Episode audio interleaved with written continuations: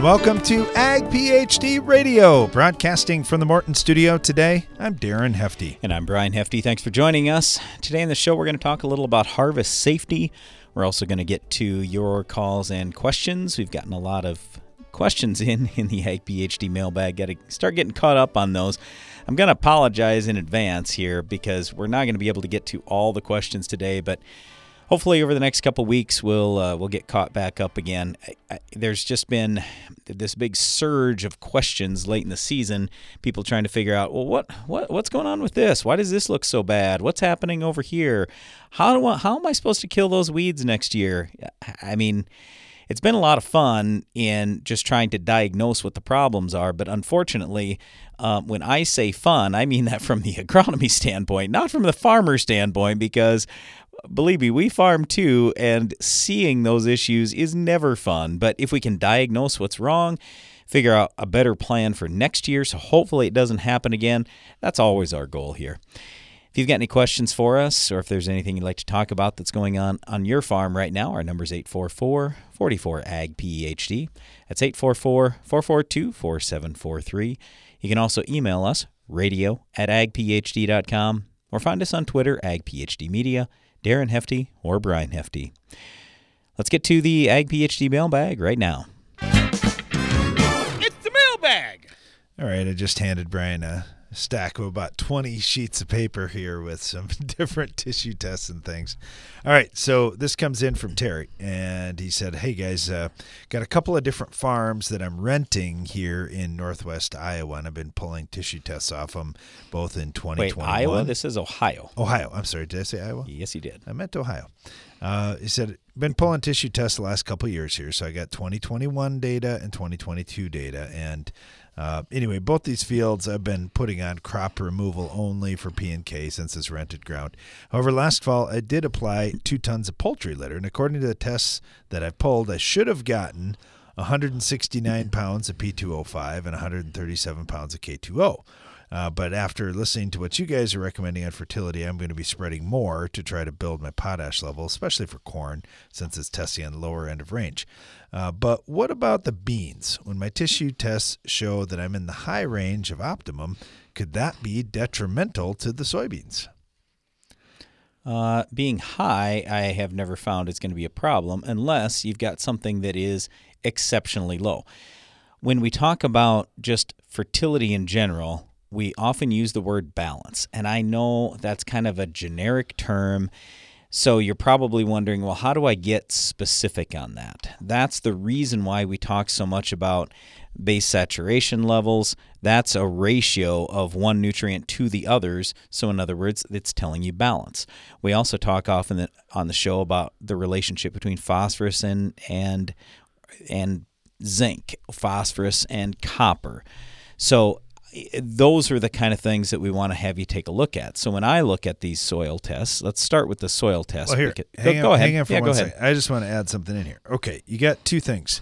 Soybean tests pulled at early bloom on July 7th show that the potassium, as you mentioned, uh, normally the lab that you're using says they want between 1.5 and 2.5, and you got a lot around two, two and a half, even three and a half. So I see what you mean that K levels look pretty high on soybeans, but uh, you're looking at early bloom. Right. Soybeans haven't used any of the K yet. Well, now's not much. the now's the time where they're going to start using it as they're putting on pods and filling those pods. R3. R4, R5. This has traditionally been the time that we have low levels showing up in the plant tissue, So- and and we got to get get those levels up. So up. my recommendation is pull more tissue tests and Yep. take a look at them. And, and we like to do it weekly so we can see how that progression is. But uh, go out and pull some now, so it's roughly a month after you pulled them the first time, and see how much they've dropped off. And then you look at the corn; those were taken just prior to tassel on June 28th, and in those the levels are showing a little low. And I would say you are low. That's a lot more accurate reading of what's going on out there than what's happening in the soybeans. But those things can get thrown off too. Like for us, we've been in an area that hasn't gotten much moisture.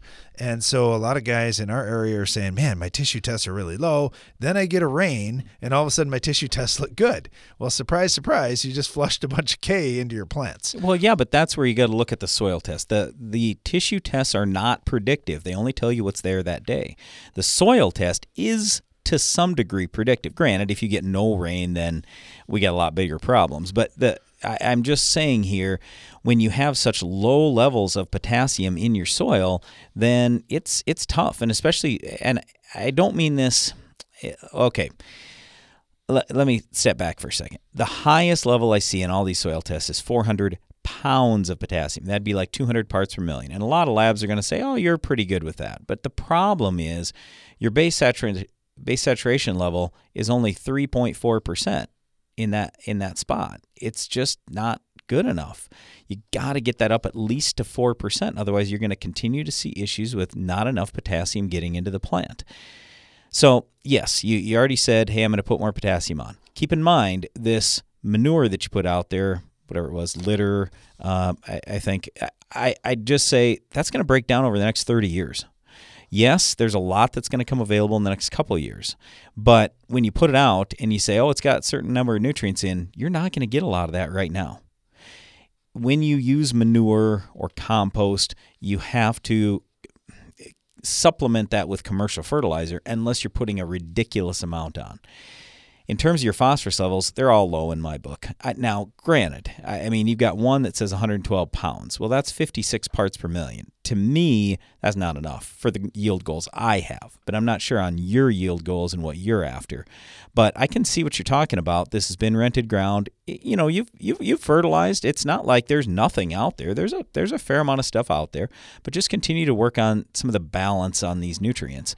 So a lot of times with phosphorus to zinc, we talk 10 to 1 is the right ratio. With phosphorus to copper, it's somewhere around 30 to 1, roughly. Uh, It doesn't have to be exactly that.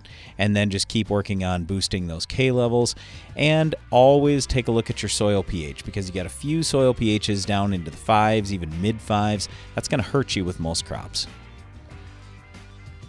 All right, thanks for the question. Thanks for getting out there doing some testing on your farm, and I think it's going to be fun as you do a little more testing and try and build those K levels up. Uh, what you're going to see from that data too. Stay tuned. We'll be right back after this. If we only had 20 words to talk about AgBiome, we would say we are agricultural innovators, focused on unlocking the power of the microbial world to deliver unique, effective crop protection solutions. If we only had five words, we'd say learn more at agbiome.com. Get an extra semi load out of your grain bin. The end zone from Farm Shop MFG can increase your stored beans moisture from 10 to 13%. On a 20,000 bushel bin, that's a free extra semi load. Visit farmshopmfg.com for more. Get more durability for less downtime with Soil Warrior strip tillage from Environmental Tillage Systems. Improve fertilizer efficiency and reduce passes and fuel usage. Now that's ROI. Learn more about ETS at soilwarrior.com. Downtime during spraying can lead to huge yield losses. Keep rolling with the Pentair Hypro Force Field. This pump features a unique self-regulated chamber that allows the pump to run dry while eliminating cracked seals, so you can spray longer and more reliably. Learn more at pentair.com/hypro. This is Stormy Fields with your weather forecast. Today calls for a high of 68 degrees with sunny skies and not a cloud in sight. Planting windows can close fast, so when you need both speed and accuracy, choose John Deere. Our ExactEmerge planters and precision ag technologies give you precise seed placement for uniform emergence and the efficiency you need to gain ground. See what you have to gain at johndeere.com/gain ground. It takes balance to be successful in farming because what you get out of it depends on what you put in. And Corteva Agriscience gets that. Introducing Utrisha N Nutrient Efficiency Optimizer, a biological product that naturally captures nitrogen from the air. It's a sustainable way to add balance to your traditional nitrogen methods and maximize your yield potential. Embrace a balanced approach to nitrogen management this season by visiting corteva.us.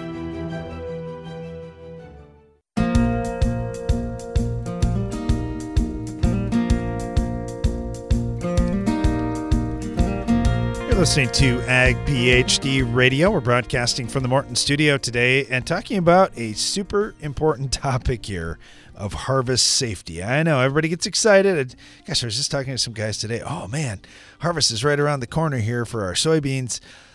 And harvest safety's got to be first. I know we're all excited to be out there, but we want to make sure uh, we get to, to live to play the game the next time too.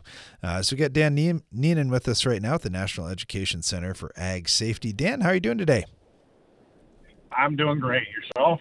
Well, we're doing pretty well, and this topic of safety comes at a great time. Well, it's always a good time to talk safety, but uh, when you think about the safety issues on farms, there certainly are a lot of different places where, where you got to watch what you're doing.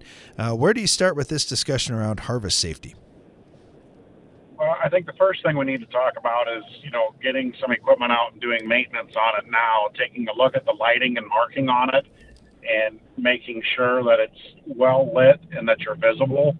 Um, I'm actually uh, working my way towards the East Coast now, uh, doing some grain bin rescue classes with fire departments. And, you know, last night, 8 o'clock, it was dark. Uh, you know, so as fall keeps, you know, creeping in, harvest is going to be upon us. And going to get darker earlier. So we need to make sure that, you know, we're very visible with being out on the roadway and, you know, remembering that, you know, the farm equipment's going to be going maybe 20, 25 miles per hour. Motoring public's going to be going faster than that. So we want to make sure that we give them as much advance warning uh, that we're there as we can. You know, you mentioned the lighting, and this is something that's been pretty neat. I, I love um, social media for this where where a lot of guys are showing off what they've done to different pieces of equipment. And man some of the lighting things you can do now for for not as much money as you would think are pretty exciting even just for operating the equipment and working around the equipment too at night. It's it's a big deal because a lot of guys uh, let's face it we're going to be out after dark harvesting. There's just no way around that. And uh, we, we want to be able to see and be safe around that equipment too Absolutely. You know, the other thing is, is as we have it out, you know, and doing maintenance and getting things greased, um, to make sure that all the guards go back on, you know, when we have the time to make sure that the guarding is there because, you know, if something breaks down mid harvest, we're in a hurry. Um, you know, and we may take off the guard and replace the belt, uh, but then not have time to get that guard put back on. And, you know, that's where we can get into get into some trouble um, you know, because that guard's there for a reason, you know, to keep our, our hands and, and fingers out of that moving equipment. You know, you mentioned the grain bin rescue classes coming up, and I know a lot of our listeners are on volunteer fire departments in small towns, and and also a lot of guys are in rural areas where we're just a long ways away from other people. Uh, talk about some of the basics of, of grain bin rescue situations that, that we should be aware of if uh, we're we're we're a long ways from home or we're on a volunteer fire department.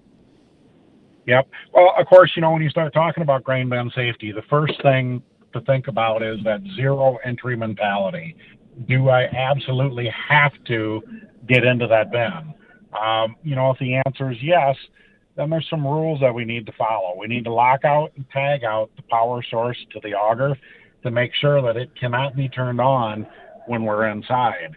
We need to check for air quality sampling to make sure we've got at least 19.5% oxygen in that confined space of a grain bin everybody going in needs to be wearing a harness and tied off. And then the rule that's broken the most in confined spaces, especially in agriculture, is entering into that confined space as a minimum of a two person job. The person entering into the space, and then there has to be a reliable attendant outside the space whose one and only job is to watch what's going on inside that space. And if that person would be to become unresponsive or become trapped, it's not the attendant's job to go in after them. It's the attendant's job to call 911 and to get emergency responders into that confined space. Yeah, I think that was the key there. That the person that's outside the bin, is, their one and only job is safety.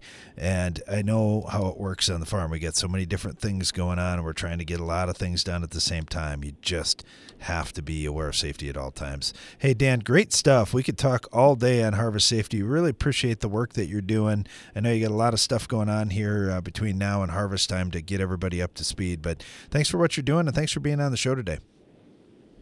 All right. Thanks for having me. Let's head over to Ohio. We've got Dee Jepsen with us right now with Ohio State University. Uh, Dee, you heard some of the info there that Dan was was putting out, and it's certainly a lot to elaborate on there. Safety is obviously a great big topic. Oh, yes, it is. Um, and having these little commercials, as I call them, um, a lot of times farmers know all this, but just hearing it again is a great reminder. So, you know, I thanks think, for all you do. Oh, you're, wel- you're welcome. Just remind Dee. us about that. Well, and and the other thing that I would say is it's not just the the main operator on these farm operations that needs to hear this. There are so many people that come back to the farm to to help out their parents or help out their relatives or or maybe hey, you're just trying to make a few extra bucks, so you're going to go help a couple of farmers out at harvest time. We need those refreshers for everybody in the operation. Absolutely. You mentioned um, some of those folks that aren't out there every day. So they may not know even the protocol. They may not know which field that they're in or how to even call for emergency help if needed. Um, it's really hard to think on your feet. You know, if you have to call for an emergency squad and you're like, gee, I'm back here in the back nine. Um, I'm just helping out, but I'm the one calling for help so sometimes planning for emergencies and having those conversations now, um, or even writing up a little, um, you know, a lot of times guys will have a bulletin board and just go ahead and, and take the time now to write up where those fields are. We have already done them for our crop mapping purposes and, and all of that. Just make it um, a little bit more formalized can also be used for emergency planning. No, that's very true. That's uh, one of the things that we do see a lot of is just trying to give directions to get places is is tough. So having that written down on your harvest sheets or on your field maps, I, I know we see a lot of larger farm operations. They've got uh, detailed field maps for all their folks to make sure they find the right fields. Just adding another line of data there to to be able to identify those fields would be helpful.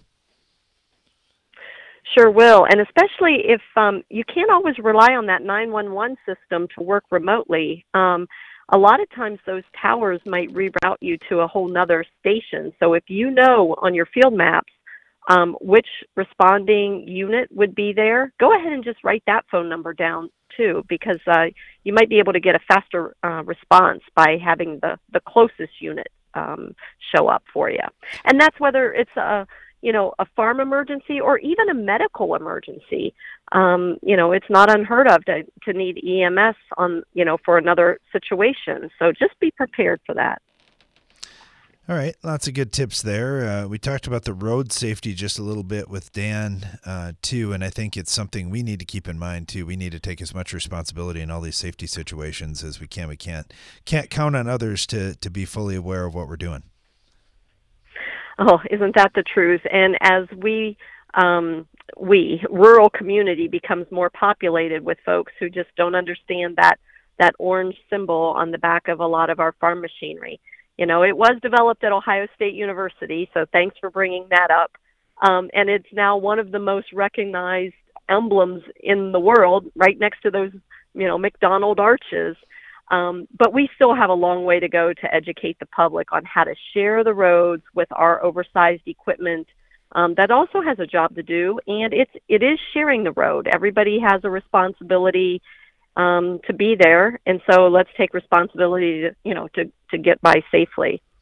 Yeah, we've got such big equipment now too. That gets to be a challenge big equipment and long trains. So, you know, I always tell farmers if they could break up some of that, and I know a lot of them do this already, they don't want to be out there traveling with their equipment, you know, during the busy part of the day. Um, school buses are now getting out on the roads as well. Um, so just timing some of that. And then if you could break it up, because we know what the motoring public wants to do, they're going to pass, you know, the five combines or, you know, the three combines, the the two trucks, the pickup truck, they're going to com- pass all five of these all at the same time. So if you have uh, some some strategic planning as you're going down the road, then maybe they could hop into an area as well if they needed to, rather than. Absolutely, yeah. It gets to be. You're right. It gets to be a lot of equipment moving. Dee Jepsen at Ohio State. Dee thanks for the work you're doing. We really appreciate it. Stay tuned. We'll be right back. What's new from Nufarm?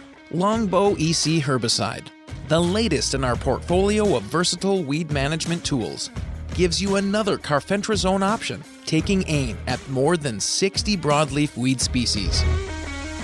And did we mention economical? Longbow EC's low use rate makes it a flexible tank mix partner with most burn down non selective herbicides. Ask your dealer for Longbow EC, available for fall. Your schedule can change by the minute, making it hard to stay on top of the latest agronomy information. But at Ag PhD, we have some good news for you. If you miss an episode of Ag PhD TV or radio, you can catch up at agphd.com. With years of valuable content and latest episodes available to stream for free, you can continue building your agronomic knowledge on any schedule. While you're there, don't forget to check for upcoming Ag PhD events and workshops. Watch, listen, and learn at agphd.com. You can count on AgroLiquid for precision crop nutrition. When you don't get all your potash down in the fall, when weather or market prices change your management strategy, or when you want to balance your fertilizer program with micronutrients, AgroLiquid is ready with the products and application flexibility you want for in season crop nutrition and the research proven results you need. AgroLiquid. Apply less, expect more. Find a retailer at agroliquid.com. Early does it. Strong early season defenses against seedling insects and soil diseases are key to a successful season. The leader in in-furrow solutions, FMC, helps protect your fields from the start with a growing portfolio of in-furrow innovations. You can't predict the future, but you can plant for it. Visit your FMC retailer or infurrow.ag.fmc.com to learn more. Always read and follow label directions for use. Every week for more than two decades, Ag PhD TV has provided agronomic information to make your farm more productive and profitable. In each episode, we discuss a wide range of topics covering everything from crop fertility, promoting soil health, improving the environment, pest control, and more, all designed to help you push your farm to higher yield goals and more profitability. Be sure to catch us on Tuesdays and Saturdays on RFD TV. Check your local listings or visit agphd.com to learn more. When I step on someone's farm, I feel like I've already walked a mile in their shoes. I spend spring on the tractor and fall in the combine. I see the excitement in my kids' eyes on our farm, but worry if there's enough of it for all of them. I make sure everything Case IH makes meets the challenges farmers face, because I face them too. My name is Ryan, I am a farmer, and I work at Case IH. Case IH, built by farmers.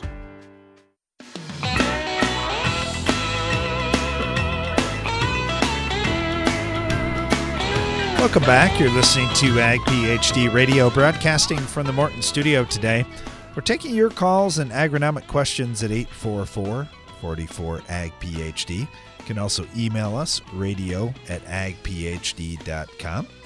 And uh, we're talking harvest safety on today's program. So we got our friend Tony Wendler with Farm Shop MFG on to talk about harvest safety a little bit and, and stuff around grain bins. But Tony, uh, you're at the Ag PhD Field Day. Uh, did you have a good day?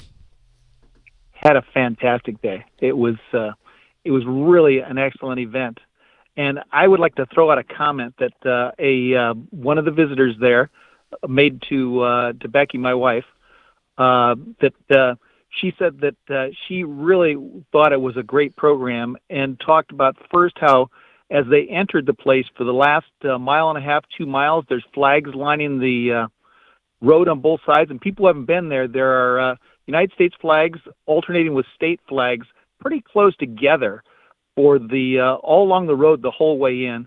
And then she said, you get to the uh, field day. There's farmers out there. They're looking at grain plots. They're looking at machinery. Uh, they're talking to people about uh, different productions. She says, "This just feels like America to me."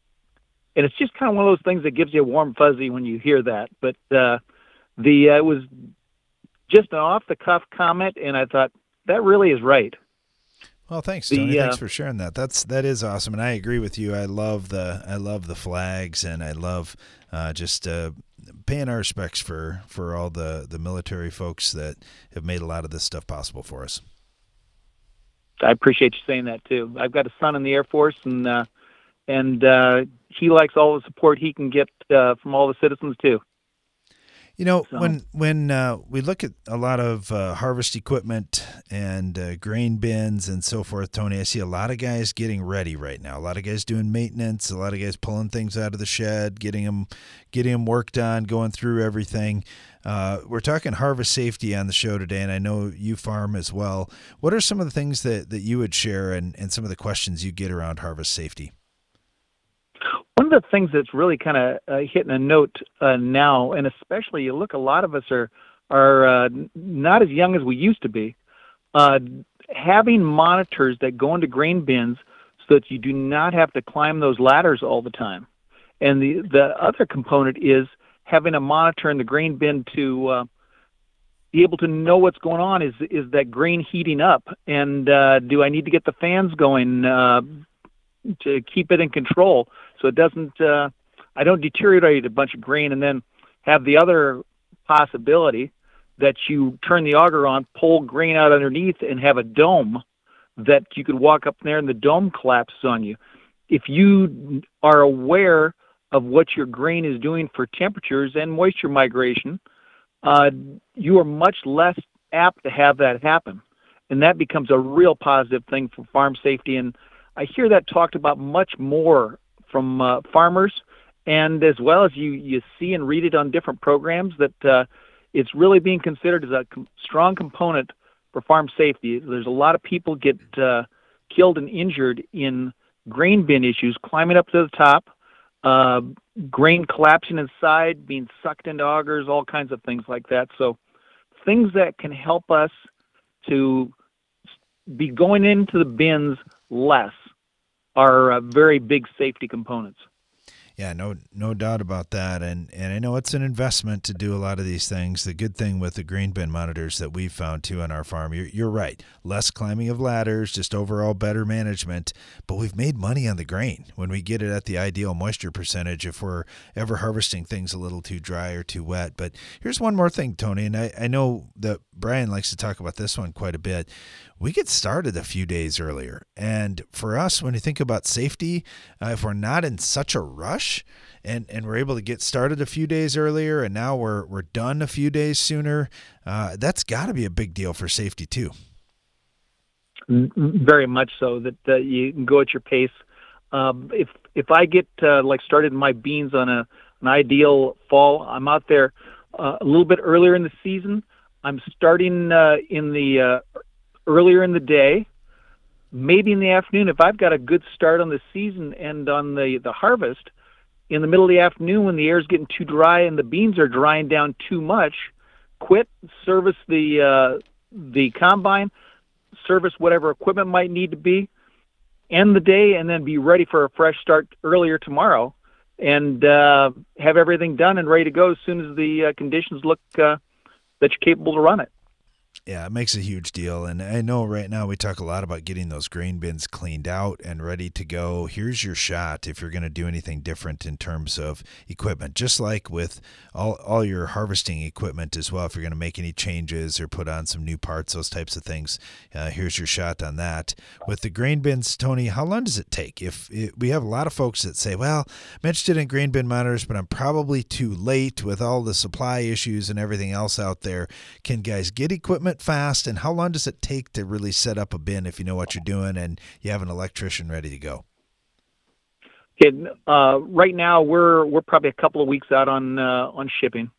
Uh, the um, so if you ordered now, we'd probably be shipping here end of August, first part of September. Um, on um, installing, uh, for example, I'm putting monitors into a twenty thousand bushel bin, uh, our system would probably take somebody uh, first time first bin they did five six hours. Uh, second bin they did three four hours you know, once they start knowing what's going on. Uh, larger bins, uh, 55, 60,000 bushel bins. the, um, um, you're probably looking at 14, 15 hours. You put a fan control on it. Uh, this actual number's 19 hours. I know a guy who uh, uh, wired and put fan controls as well as monitors into a 55, and he tracked it, and he said it was 19 hours, 19 man hours, and he was doing his own wiring. So uh, it's it's reasonable times that uh, you can get things done. one of the things right now is is get the monitors in. You can always uh, hook the fan control up later, which uh, you got to run wires around to the uh, um, magnetic starter uh, to uh, turn the fan motor on and off. So you get the get the uh, cables inside the bin. After that, you can dump all the grain in and uh, get finish hooking everything else up later if you really feel rushed. But uh, there's still time. There's still a lot of time, and these things do go relatively fast. Yeah, it's it's sure been a game changer for our farm, and like you say with safety, Tony. If you don't have to climb those ladders as much, if you don't have to get in the bin because you got problems, uh, that's that's probably one of the biggest safety things because we certainly know grain bin safety is um, is just a huge deal on farms. And we're talking with Tony Wendler here with Farm Shop MFG, and I know a lot of you folks talked to him at uh, the Ag PhD Field Day. Uh, you can find him at farmshopmfg.com. Uh, Tony, thank you so much. Really appreciate having you on, and stay safe here heading into this harvest season. Hey, good talking to you, and appreciate it. Uh, you have a great day. Thanks, Darren. You bet had a had a comment, Brian, uh, that came in, uh, and I thought this was interesting. This came in from Richard. He said, "Hey, I saw your weed of the week, and I just wanted to mention this. Uh, that man, I love the animation. That would make for a great video game. You know, that would be, Brian. That'd be a cool uh, cool video game for farm kids if you could use the the little monster on the weed of the week to to kill things, or or use those cool weapons that we got, Brian. That's that would be awesome. yep, great idea. We'll have to work on that.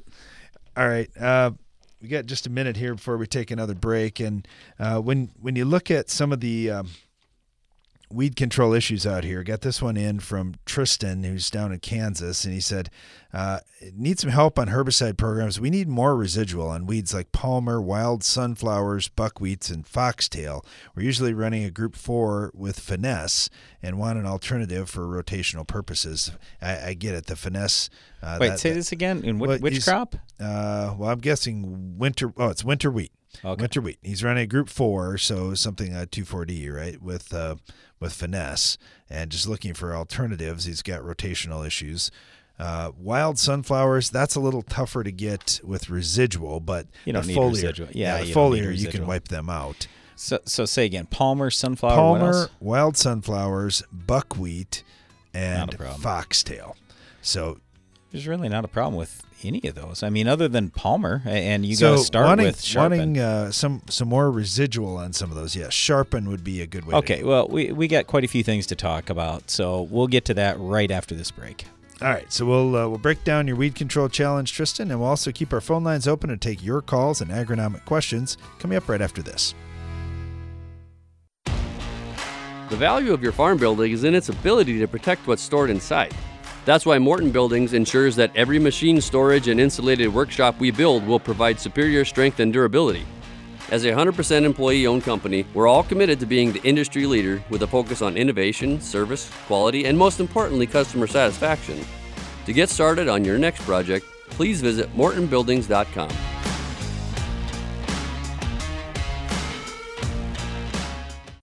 Don't turn your fertilizer application plan into a guessing game. Understand exactly how much fertility you need to reach your yield goals with the Ag PhD Fertilizer Removal app. Simply enter your crop and your yield goal, and the Ag PhD Fertilizer Removal app calculates the amount of nutrition needed to keep your crop healthy and working for you. Quit playing guessing games with your fertility needs. Download the Ag PhD Fertilizer Removal app today. Available on the Apple App Store and in Google Play. At Corteva Agriscience, we want to keep farms healthy and productive today and tomorrow. That's why we're investing in a robust pipeline of naturally derived biologicals. Meet Utrisha N Nutrient Efficiency Optimizer. It's a sustainable nitrogen fixation product that facilitates crop growth and optimizes yield potential. With the fluctuation in fertilizer prices, Utrisha N is a reliable solution. It can be used alongside your traditional nitrogen program to enhance your ROI this year. For more information, visit corteva.us. When it comes to your tillage equipment, stop compromising and start doing more in one pass. New from McFarlane Ag, the Insight 5200 with an independent blade configuration lets you get more done in less time. Ideal for rocky or sticky soil, the 5200 has two sets of independently mounted blades adjustable up to 12 degrees, a unique chopping reel, and five different finishing attachments, giving you the perfect seedbed. Learn more about the Insight 5200 by visiting McFarlaneAg.com today.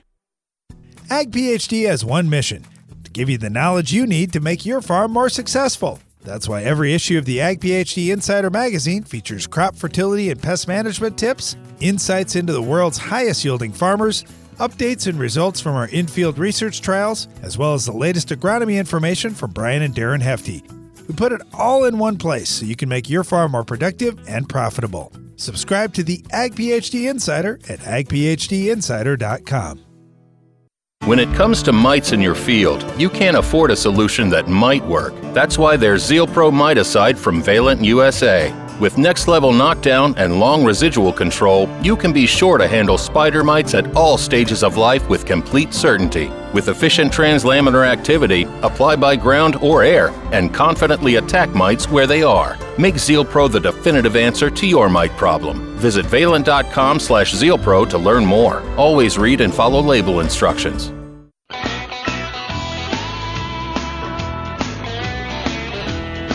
Welcome back to Ag PhD Radio. Brian Hefty here, along with my brother Darren. We're live in the Morton studio, just talking a little about harvest safety and answering your calls and questions today. So, right before the break, we get a question in about winter wheat, and the concern was Palmer pigweed, sunflower, wild buckwheat, foxtail. And the comment was made, oh, we're using a group 4, which we assume is 2,4-D, along with finesse. So, I mean, you can use those products. They're both labeled in wheat. I don't like either of them though. So let's talk about what we do like.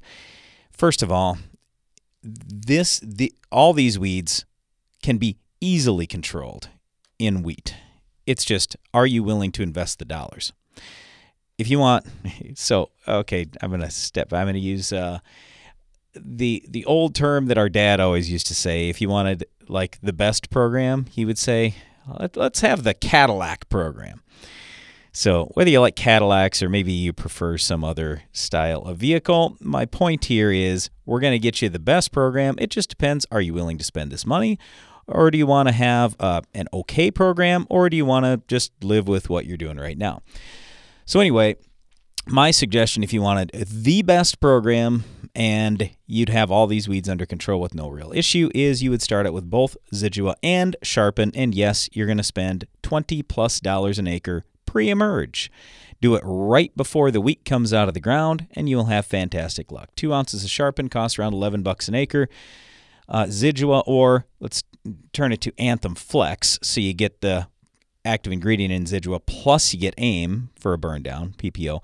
Um, that'll cost you around nine or ten bucks. So you're you're to spend right at twenty dollars an acre. Now, I realize you're probably immediately saying, "Whoa, that, that's more than I've ever spent." Well, if you want the weeds under control, I'm just telling you, there are herbicides out there that will do it, and it's up to you if you want to spend the money or not. So, a lot of times we'll talk about one or the other, either Anthem Flex, more for the grass side, or we'll talk about Sharpen, which is only broadleaves. But if you say, hey, I got a major problem with foxtail and I have a major problem, problem with palmer pigweed, then I'm going to do both. So that's what I do. And then I got 98% of my problem already solved. Now, the sunflower, the buckwheat, you can control with just about anything post emerge, so I'm not that worried about that, except finesse, terrible because it's ALS, and group 4, 2,4-D, not super strong on either of those weeds. So you just have to go with something else. Personally, for buckwheat and sunflower, what do I like? I like Huskie FX. So that's what I'd use. Are there other options? Yes. Anything that contains the active ingredient from Buctril is going to take all your buckwheat out for cheap, and it will also kill your sunflowers. So if, if that was all you had left for broadleaves, fine. But knowing you've got that Palmer in there, that's where I want that Huskie FX post emerge, and you should have everything cleaned up. Now, I realize this whole program, by the time you spend the money on the Anthem Flex Pre, Sharpen Pre, Huskie FX Post, you're going to have $35 an acre into it, but you also aren't going to have anything left for weeds. So you should have higher yields, and I'm just saying, hopefully that pays off. Oh, by the way, with the finesse, the reason why we never recommend finesse is the long carryover. Plus the fact it's ALS, so it doesn't kill a lot of the weeds anyway, like Palmer pigweed. All right, thanks for the questions. I appreciate that, Tristan. Uh, okay, this one comes in from Joel, and uh, Joel's uh, west west central Minnesota. He said, We've got wild parsnip, and my wife and I own about 70 acres. We've been using a mix containing uh, 2,4-D and Escort to try to get it under control, but we found that uh, our LV6 product last year that we used were, worked much better than the amine product this year did in combination with the Escort, which is metsulfuron. But Now- did uh, did you use rate for rate? Because LV6 is six pound. The amine, I'm sure, is four pound. Yeah, it would. That's the whole thing here, Joel. Well, that's one of the things. Would be what rate of 2,4-D did you use? Because yes, you should have used 50% stronger rate the second time. Now, here's the other thing. You you mentioned, hey, you guys were talking to us about not using LV6 on your TV show. Can you clarify what you would use instead? We still feel like we need that 2,4-D in there with the escort to take out the wild parsnip. Okay, first of all, Joel, what we're talking about is using 2,4-D choline, which would be Freelexx. And the reason that we like that better than the amines or esters is not necessarily the weed killing power. It would be the same strength as that four pound material that you're talking about. So you're definitely going to need to boost that rate up uh, accordingly. But the, the thing we like about it is it doesn't volatilize. It doesn't move around. So it stays where you put it, doesn't uh, drift off and, and um, pick up and move and, and hurt other vegetation around. So that would be something to think about. Uh, the other thing, Brian, what do you think about? So they're spraying a 50, they have a 50 gallon tank. They're covering five acres with it. So putting out about 10, 10 gallons per acre. And they're using Escort, which the human safety on Escort is pretty good. So that, that I don't worry about as much. But that can carry over a little bit that metsulfuron if you ever wanted to raise a crop out in that grassy area. Uh, what do you think about clopyralid or, or triclopyr? So uh, looking at a Not stinger. clopyralid. You don't want to use stinger when it's well. when you're spraying it with a four wheeler, probably in a tank Yep. like that, we don't really like. You don't using wanna get it in your or eyes. Uh, Yep. But but triclopyr might be an option for them. That would Well, be sure. Remedy Ultra. Yep. Uh, so you could you may consider using Remedy Ultra instead of the Escort. But if the Escort's working, that's fine. We just suggest putting in. You're putting two gallons of uh, LV6 in, so we'd say you'd have to put three gallons of Freelexx in to be equivalent rate per rate. So that's all we do. Just use a 50% stronger rate if you're going down to a four pound 2,4-D product. Any other comments you got on that, Brian? Nope. Uh, with wild parsnip too, I guess I should mention. Typically, we think of that as a biennial, where you've got the first year and it's just growing in a rosette and it's uh, low to the ground. That's a great time to get it. If you're out in the fall, you can kill those rosettes off really well. The problem with the ones that have already bolted and put on seed and flowers this year is if you wait till fall, you're too late. They've already gone to seed. Uh, what we would recommend if you're in that spot where hey, I've been fighting this for a while. Uh, in the spring, uh, everything the universities are saying is spray right after it starts to bolt, but before it flowers. So you have to kind of keep an eye on things. They've had the best luck killing it at that point. Uh, you can certainly mow it off too to to prevent it from going to seed, and then then deal with it after you've mowed off that seed head. Uh, that would be something to think about too. Uh, just be careful because you know it causes uh, severe skin sensitivities, kind of like poison ivy a little bit. Uh, it's it's bad stuff. So if you end up with wild parsnip, uh, for anybody listening today, that's one you don't necessarily want to pull by hand. Uh, because uh, you're going to have just great big uh, blisters on your skin or, or worse. All right. Uh, another question that came in, Brian uh, or a comment. This one comes from John. He said, You guys were talking about grain storage and storing things longer. Here in Canada, uh, we we talk about wheat as being a seven year crop that you may have to save it in the bin for seven years if you need to blend it off for with higher protein, lower protein, that kind of thing. Uh, so so we have to be careful about how we're putting it in the bin. That's a great point, John. If if there's a possibility that you're going to keep grain longer than one season, you want to be really fussy about moisture and insect control and those types of things. Um, all right, next question comes from Larry here, and he said, We've got an ongoing debate here on our farm about pigweed control. So uh, we planted this field on April 10th. We sprayed it with Roundup and uh, a pre residual program. No pigweed was up at that time. Our farm manager believes that we should disc the field and do tillage. Uh, I'm of the belief the best control is uh, rotation and herbicide management versus tillage. That Right. tillage isn't necessary for, for making these things work. Yep. Uh, what what is the best way to get the most out of your prees? Well, wait a second. What I, I don't even know what prees we're talking about. What crop we're talking about? Where? Soybeans. Where? Soybeans. Okay, where? Uh, I don't know. Okay, so so I got a lot. I got a lot of questions, is what I'm trying to say. But I- mean, I like tillage. It makes the pre work better if I have not enough rainfall. So if I'm going to get if you're doing something like trifluralin that has to be tilled in, and it's cheap, it's a cheaper option than but, but there are other alternatives if you want to go no till. Yep. They can work if you can get some rain. Yeah. So, I mean, either way can work. I don't love the disc in the spring. We're not going to use a disc in the spring because in our geography, that means lots of compaction. That's why I say I don't know where this question's coming from. I don't know the rainfall. I just, I, I got more questions than answers here. All right, we'll be right back with more of your questions after this. In a world of Veltima fungicide. Hey, let's do it less dramatic. Just say Veltima fungicide. Okay, Veltima fungicide. No, that's literally the same. Veltima fungicide. Still doing it. Veltima fungicide does it. Seriously, we just need you to say Veltima fungicide. Swift, simple, and secure. Didn't I? Veltima fungicide from BASF in cornfields this summer. Always read and follow label directions. Your schedule can change by the minute, making it hard to stay on top of the latest agronomy information. But at Ag PhD, we have some good news for you. If you miss an episode of Ag PhD TV or radio, you can catch up at agphd.com.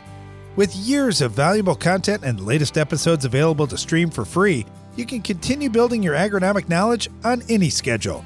While you're there, don't forget to check for upcoming Ag PhD events and workshops. Watch, listen, and learn at agphd.com.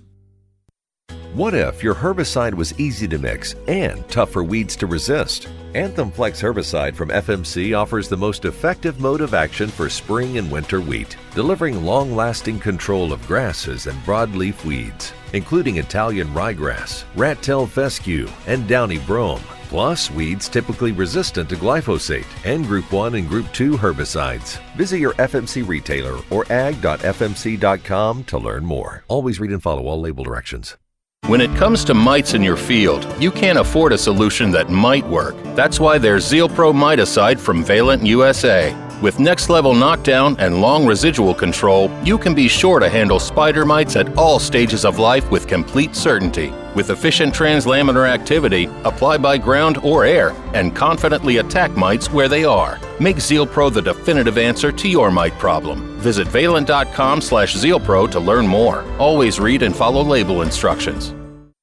Every week for more than two decades, Ag PhD TV has provided agronomic information to make your farm more productive and profitable. In each episode, we discuss a wide range of topics covering everything from crop fertility, promoting soil health, improving the environment, pest control, and more, all designed to help you push your farm to higher yield goals and more profitability. Be sure to catch us on Tuesdays and Saturdays on RFD TV. Check your local listings or visit agphd.com to learn more. It's smart to make the right agronomic choices, and it's even smarter to get rewarded for them. With the Bayer Plus Rewards program, you earn cash back on seed, herbicides, and other eligible products. And it keeps getting smarter because now you can earn an additional 10% bonus when you send your redemption check to your retailer. To learn more, contact your retailer today. Protect your yields and get the most from your land with Bayer Plus Rewards. Visit mybayerplus.com and see program terms and conditions for full details.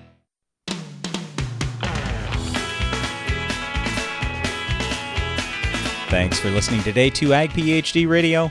I'm Brian Hefty along with my brother Darren. We're broadcasting from the Morton studio. If you've got a call or if you have a question, you can give us a call 844 44 Ag PhD. So, right before the break, we were talking about this April 10th, the pre emerge herbicide got used along with Roundup. Oh, hey, I got a clarification Oh, on that too. good. It's metribuzin and metolachlor. Oh, okay. Well, thank you. That helps a lot. All right. So if I've got a Group 15 Metolachlor, that's dual, and I've got Metribuzin, do I need to incorporate? No. But I need rain, and I need it fairly soon. But again, I don't know if April 10th is early or late. That that's why I was curious where this is at. Because if it's in North Dakota, well, I got a month before the weeds are going to come up. If it's Alabama, the weeds are already up.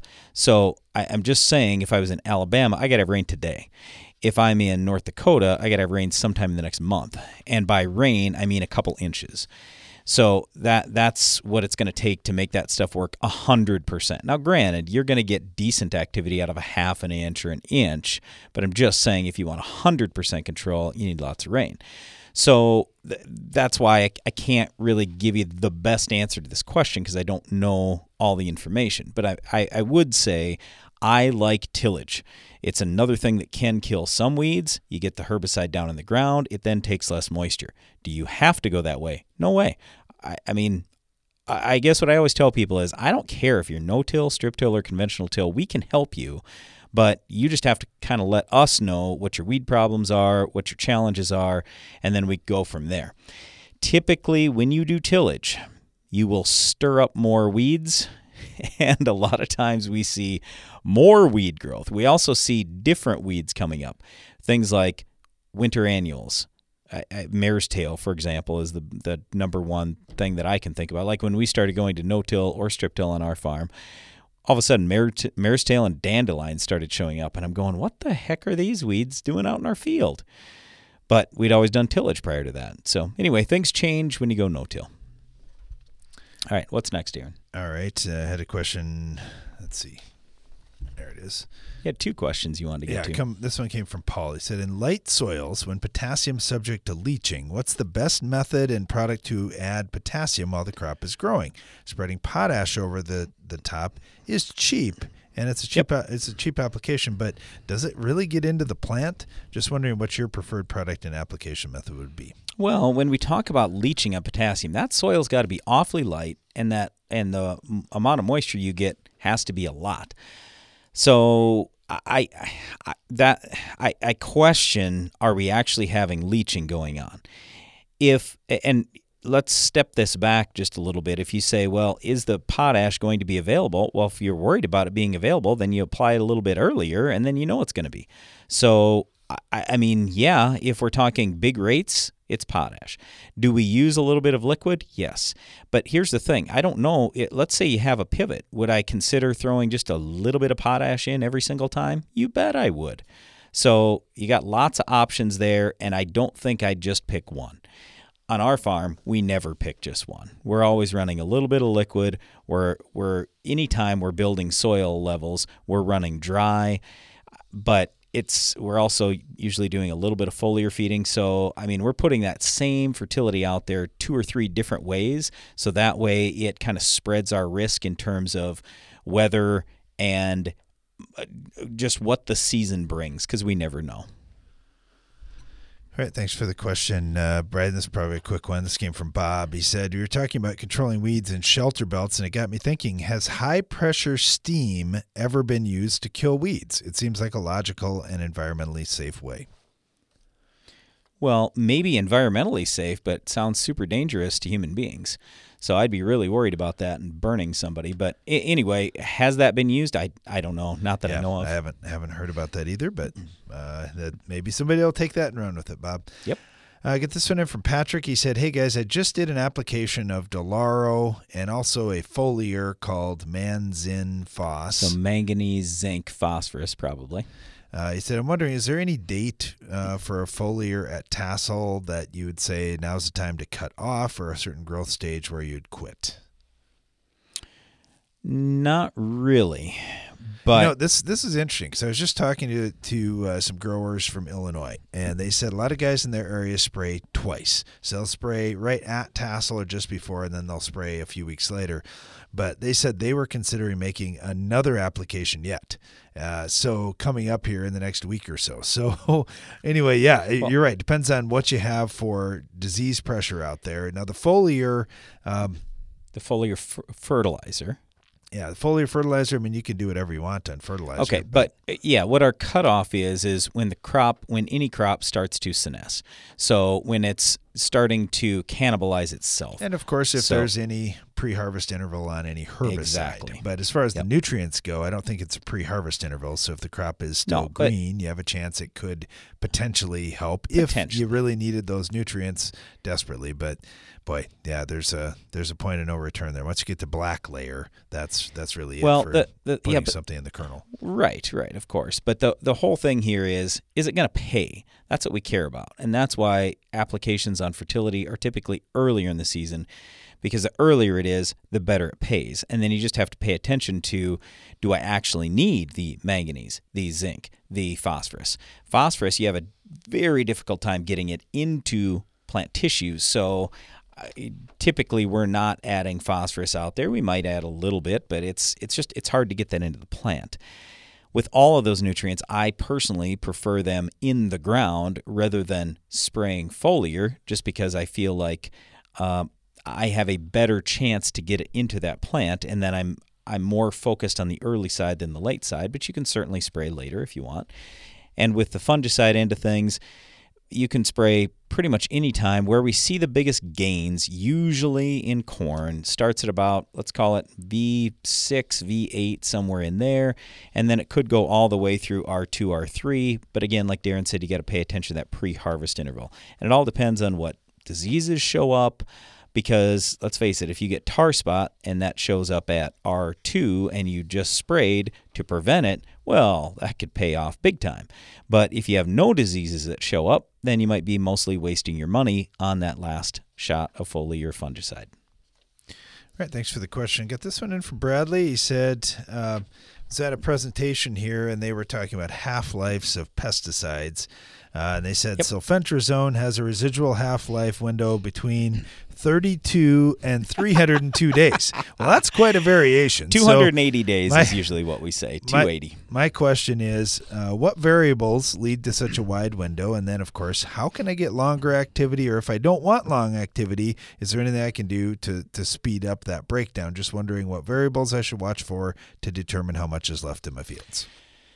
The number one variable we're always going to talk to people about is drainage. You've got to have good drainage. And the reason why you need the drainage is oxygen. If you don't have oxygen in the soil, then you're going to, then the bacteria that will break down any herbicide, they're not going to be there. They're not going to thrive. Along those lines, when you have poor drainage, then sometimes we see super excess salt levels. Well, if you've got a sodic or saline soil, then yeah, the, the bacteria aren't going to be able to do their job. And now all of a sudden, that herbicide seems to last, it feels like it lasts forever. In terms of how short that that could be, um, with sulfentrazone, I've never seen anything saying 32 days. So I don't know exactly, but I've I do never know seen this. it be that short either. No, but I do know this with certain herbicides, if the pH gets way out of bounds, either super high, like let's call it eights or nine, to super low, let's call it down in the fours. I, I mean, at one end or the other, you could have a major problem. Just as an example, atrazine carries over far longer in high pH soil than it does in low pH soil. So you want to make sure that, I, I mean, as a general statement, I, I would suggest you keep your soil pH in the sixes as much as you can, and then you have more normal conditions. But you're going to see some of these extremes when you have those those pHs off. This is why we talk so much about having your soil just in balance in general pH, nutrients, everything else. The idea is we want to have the healthiest soil possible. So then herbicides break down. And we also have a crop that's very resilient, a crop that can fight off weeds and insects, diseases, and other stresses. So, yeah, it's just about overall soil health. The more you do that, then the quicker some of these things are going to break down, typically, or at least more normal as opposed to, oh, it's going to stay there forever. Thanks for the question. Yeah, I thought it was quite interesting the the picture you sent with the different half lives on different products. There's there's a few on there that I might oh, dispute. just Oh, yeah, a we do bit. talk about this on a regular basis. Hey, thanks, Bradley. Though we really appreciate the questions. And thanks to you for listening to today's program. Be sure to join us again each weekday for more Ag PhD Radio.